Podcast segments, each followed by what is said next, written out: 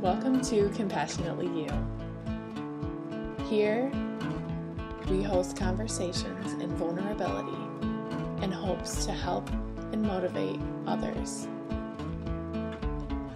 My name is Brie Luganville, and I'm your host. I love to have different guests on to talk about a personal journey that they went through. Sometimes it focuses on internal growth sometimes it does focus on body image as well and how that affects our overall being as a person. Thank you so much for being here today.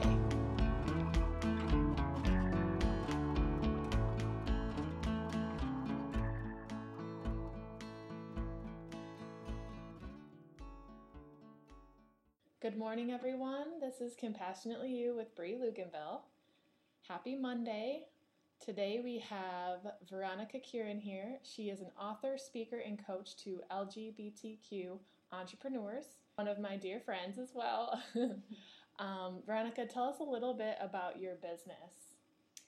Uh, I have been coaching entrepreneurs for a little over two years now. Uh, I'm a serial entrepreneur and have been starting things since 2010.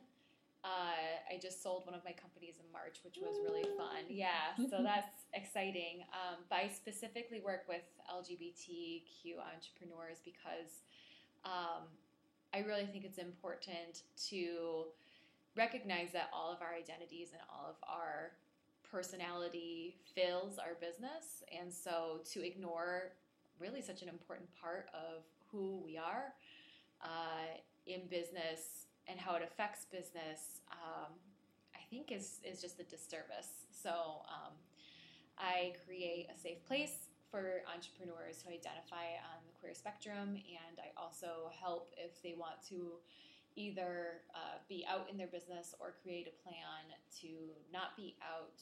Um, but then, you know, there's always the possibility that something could happen. So, um, yeah. Thank you for that work. it's needed. Thanks. Um, so I also brought Veronica on because she recently just released her book, Story of Elders. Um, it's been, was it a three year journey? It's three and a half years. Three and a half years, thank you. Three and a half year journey. Um, she funded it via Kickstarter and she actually traveled nationally across the country to interview all different types of elders mm-hmm. um, and how technology was then and how technology affects them now. Am I saying this all correctly?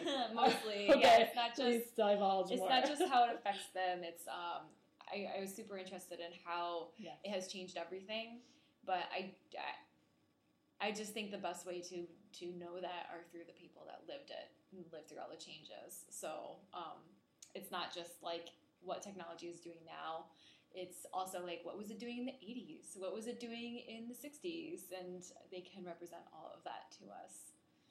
That's amazing. Um, in her book too i was able to get a uh, copy and there is a certain page. It's page number 154 mm-hmm. where it chronicles a personal uh, journey that she had during her time going across the country and recording interviews um, and she wanted to touch a little bit on that just because this is a place and space for vulnerability and personal growth. And having someone so just ex- and the expertise and wonderful here that's done so much, um, it's a great thing to kind of hear about. So, yeah, nobody's impervious to hard experiences. um, yeah, uh, when I was on this journey. So I drove 12,000 miles alone across America. And so that in and of itself is like stressful, even though it's an amazing adventure. Um, I tried to have like a support team back home so that I didn't have to basically herd chickens and travel at the same time, but it didn't work out. So I was making all the phone calls and scheduling with the elders to interview them while I was on the road, and I basically found myself going constantly.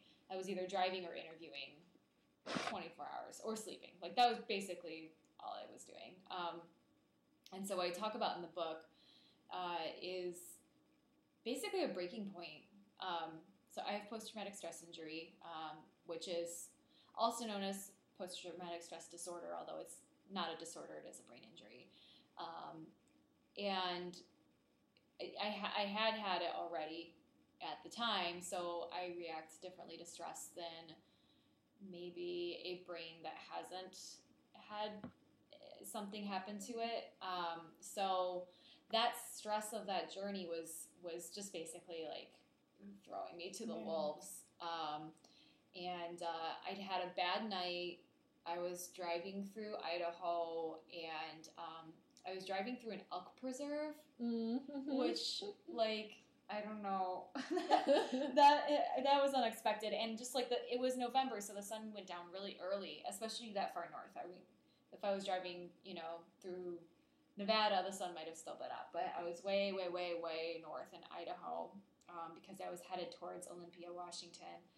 Um, and I was scared I didn't realize that my eyesight wasn't so hot at that time because I've had LASIK, so I just like didn't it didn't cross my mind that like something was actually wrong. But so I was scared. I couldn't see. I was driving through uh, elk preserve, which I'm not from a place that has elk, so I like didn't know yeah.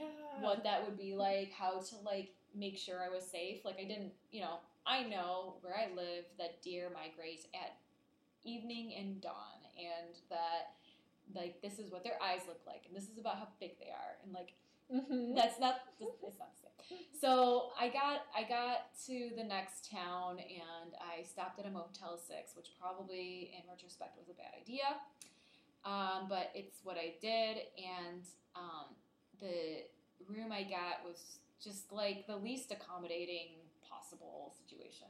Um, so the bed, the sheets were like sandpaper. The shower head didn't spray straight.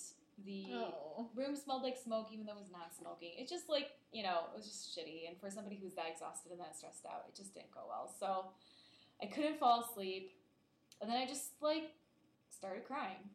And then I just couldn't stop crying. And I didn't really like know why. Like I knew I was exhausted and tired, but like I didn't I didn't have the self-care skills that I do now and that I work with my clients on. Um, I, I teach self care all over the country now for Mhm. entrepreneurs, and like I didn't have any of those tools in my kit at the time, and so I just I was really upset and really stressed out. I didn't know how to self soothe, um, and I eventually just kind of like cried myself out because I could have decided to quit, but I didn't want to quit. I really cared about what I was doing, um, and I like you said I had funding Mhm. that I was responsible for. So I just kept going after that night. Um, I probably shouldn't have, but I did. In the in the book too, it says you did call people. You did call friends that were your Yeah. support line. You said they they knew that they were going to be your support, and so you were able to call them too, which Yeah, is great. I did call someone, um, just one, Mhm. um, and they weren't the greatest help oh. of a person. I just like I didn't know yeah. I didn't know how to self care, so I didn't know how to find people who could speak that language Yeah. and be okay talking about PTSI and are you triggering or like what can you do to self soothe. Like that wasn't in my toolkit, so I didn't know how to ask for it either. So it just like. uh. it was a hard experience, and this is why we're here talking about it because someone who might have PTSI Mhm. um, is could be listening today, and then they could be like, okay, now what Veronica is saying is maybe we need to find people that know how Mhm. to help in that certain way when you need that. Yeah. Um, and so, um, so yeah, chronicle more of stories of elders. Now that we kind of delved into one part that was really hard during the journey, Yeah. but what happened after? So what happened the next morning when you woke up? Even if well, Yeah. if you got any well, sleep. I mean, I can't Yeah. So I got like five hours of sleep, and I went on. Um, I just kept going. Like, it kind of just bottled and Mhm. kept going.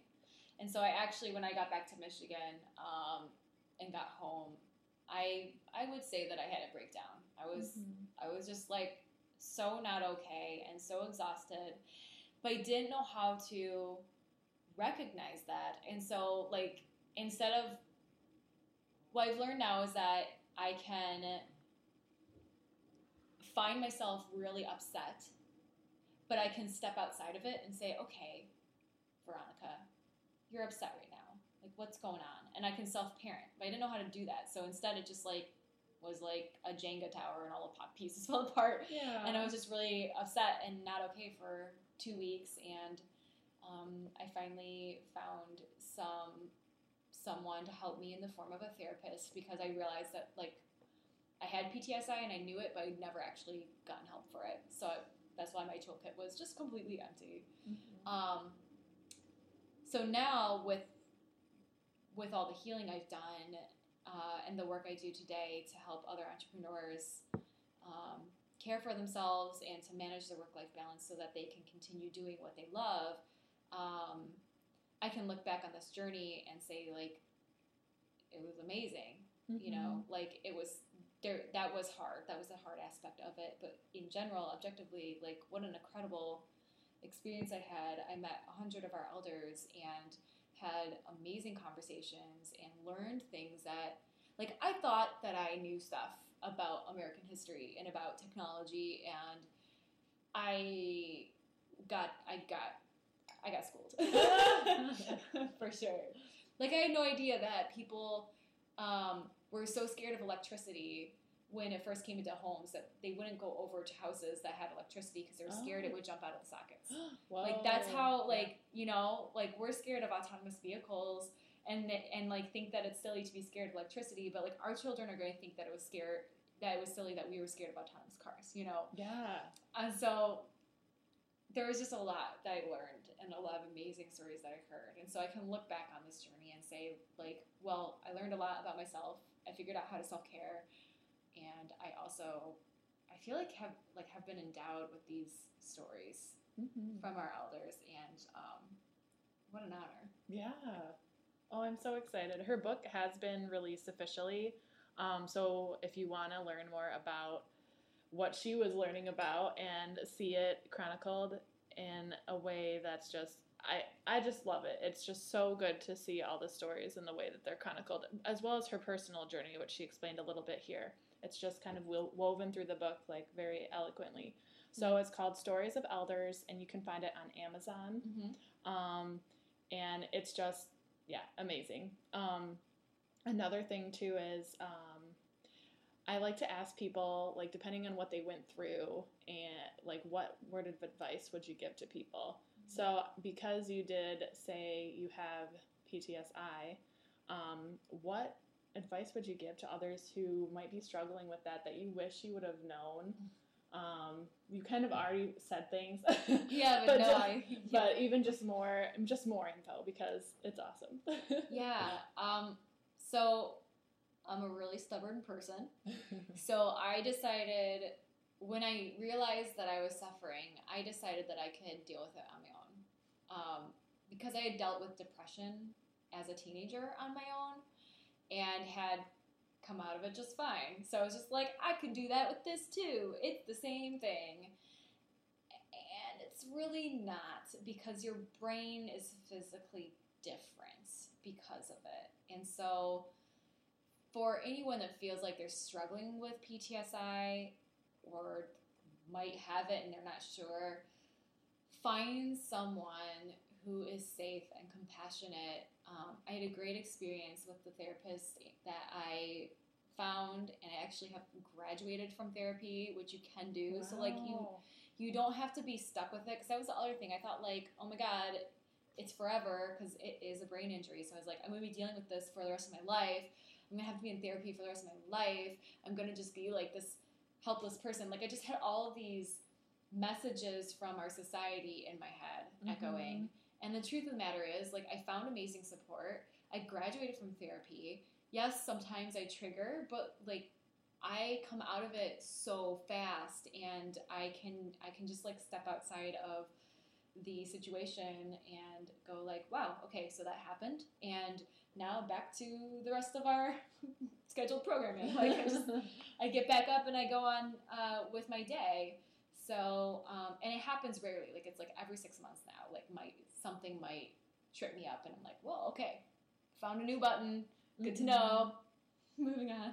Oh my goodness, thank you. That's Yeah. very wonderful advice for everyone. Yeah, I hate that. You know, I talk in my book too. This is the the chapter where I talk about this experience is a chapter on medicine, and the last section is about mental health. And I think it really does a great disservice to stigmatize people with mental health issues. Um, I understand where it came from. That like back in the day, uh, you did you didn't know the difference between syphilitic madness and just general madness. Like you didn't know if somebody was suffering from a disease or not. So like you just didn't go near them. You Yeah. shunned them because you could get sick too. But like people can't get sick. Like I cannot pass my T- PTSI onto you No, yeah. as much as I'm sure everybody wants that it's so great. Uh, you know, like you can't catch it. You can't you can't catch bipolar. You can't catch uh, Mhm. schizophrenia. You can't catch depression. Um, but we treat it like you can still. And so, um, if I could change the world even a little bit in that way, um, I try to in my book a little by saying some of these things. And um, you know, it doesn't have to be PTSI. If you feel like something's going on, you can seek help, and you can do so privately if you feel safe that way. Um, but I do so because you'll build your toolkit, and things will get better. hmm Thank you. Thank you for that word, or many more, many more than just one word. A big, that's good. People need that. So thank you. Um, is there anything else you'd like to say about stories of elders or your coaching and speaking business? Gosh, yeah. So, I mean, I'm speaking all over the country about self care and also about my book. I'm super excited for things to come. I love this work that I did because we're so lucky to be alive right now while these people are still alive. They're still voting, they're still influencing our culture, and yet they grew up without electricity or running water. You know, like these stories that we think are just part of history books are still real for a lot of people. And um, really, I, I'd, I'd call your listeners to consider who's still alive in their lives because they're not going to be around forever. And I've had too many people tell me when they heard about my project how much they wish that I could have talked to their grandparents before they died so they would have those stories preserved. Mm-hmm. So just if you buy my book, the questions that I use to talk to our elders are in the front of the book. So you can use those questions if you don't know how to talk to your grandparents or great aunt or whomever is still in your life. But just sit down with them and start chatting and, and put your phone on record Mm-hmm. and and you'll have a treasure for a lifetime if you do it. Thank you. Thank you for helping everyone with that. And then, how can we and how can they connect with you? Um, if they want to just follow you and learn more about you um, with all your author speaking coaching. hmm Um, so you can find me at veronicakirin.com, which I'm sure the spelling will be in the um, podcast notes. So yes. Yeah. um, uh, you can also learn more about my book and listen to the elders in their own words if you're curious about their accents, about their inflections, about how they said things um, at storiesofelders.com. Uh, and that will also have book tour dates there. So if you're curious about getting a book signing or seeing the documentary that goes with the book, um, or even having the elders sign your copy as well, um, you can find the book dates there. Wonderful. Thank you, Veronica. Thanks for your time Mhm. today. Thank you just for your vulnerability um, personally as well as professionally. And I really, truly think this is going to help so many people. So thank you. so. Yeah. Thank you. This is our mission here. This Yeah. is both your my yes, mission. the flag has been planted. Yes. So thank you so much, everyone, for tuning in. Um, and this has been Compassionately You. If you would like to learn more about today's episode, you can go to breeluganville.com slash podcast. If you'd like to join our private support group, you can find us on Facebook and search for the private group Compassionately You. If you would like to be a guest, you can email Bree at breeluganville at gmail.com. Thank you so much for listening and have a great start to your week.